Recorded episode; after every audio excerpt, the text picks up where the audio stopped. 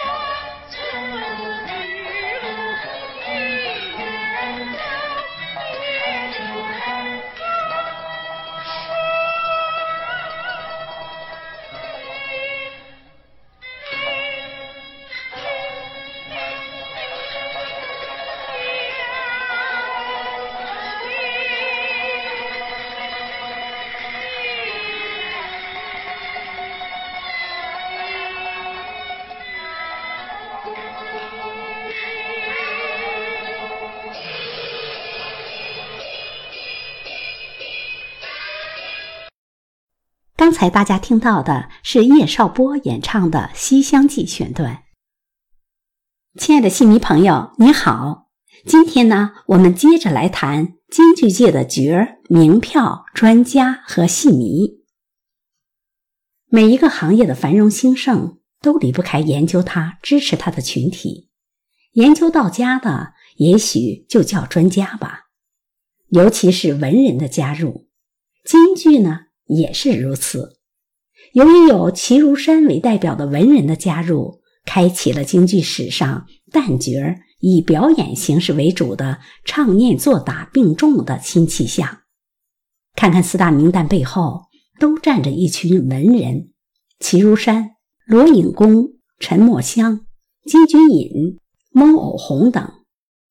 这些文人虽然不能唱，不能做，更不能打。但他们给角儿们量身定做的剧本设计的每一句唱词、念白，每一个动作，都是角儿在自己师傅那里学不到的。由于有了这些文人对人物和剧情的把控，成就了四大名旦。要说到专家，这些文坛大师是绝对的专家。还有那些张嘴就唱。扮上能演的一些文人票友，像苏少卿、朱家靖、张伯驹、刘增富、吴桐斌、吴小如等。孟小冬就先拜了苏少卿，后拜余叔岩。所以，专家首先得是行家，写的文章、写的剧评才有说服力，才能让人心悦诚服。而现在那些所谓的专家，只是为了给电视节目做吹鼓手，被请来配合电视栏目的收视率，吹嘘台上的演员，仿佛只有这样，这些专家才会有存在感，才能拿出场费。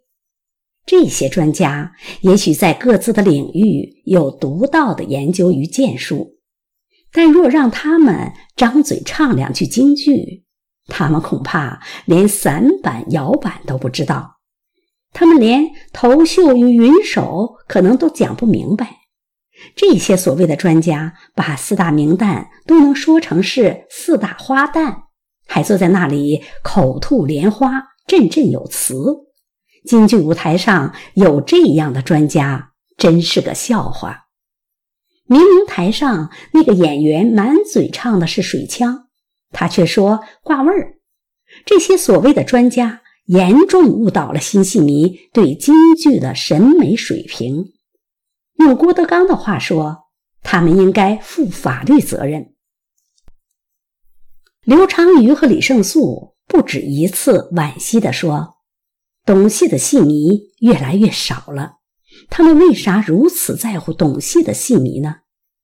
懂戏的戏迷懂得京剧的历史。”听过看过老先生们那炉火纯青的玩意儿，能一针见血地指出当今演员存在的差距差在哪里，懂得每个流派的每个特点和韵味，懂得戏里的各种规矩与尺度，更懂得演员的表演是否到位。所以，没有演员在他们面前蒙事。演员一张嘴。就知道你下过功夫没有？演员往那儿一站，就知道你吃几碗干饭。可惜现在这样精于鉴赏的戏迷越来越少了，好角越来越少了。这也是大环境不景气造成的。演员不努力，演戏不挣钱，机会又不多，演员还怎么能塌下心来学戏呢？那些因听到每个名角或张云雷、李玉刚而喜欢上京剧的新戏迷就不同了，他们没有接触过老艺术家的玩意儿，故对演员唱的味道如何没有分辨的能力。思维完全是被媒体报道带着走，什么是水腔，什么是装饰音，都没听说过。再让专家一顿吹，就更辨不出什么是好角了。他们最信奉专家的话，人家专家都说好了，能不好吗？如果唱的不好，怎么会那么红呢？新戏迷就是被这样外行的专家和媒体的忽悠。才成为那些水枪大师的粉丝的。当今社会大师多了，专家多了，仿佛现在的大师、专家都很廉价。其实，人们如果对自己喜欢的事情多做一点点深入的了解，感受一下老一代艺术家的唱段，开阔一下自己的视野，就不难发现，利益面前都是专家。下面请听重新鹏演唱的《战北国》。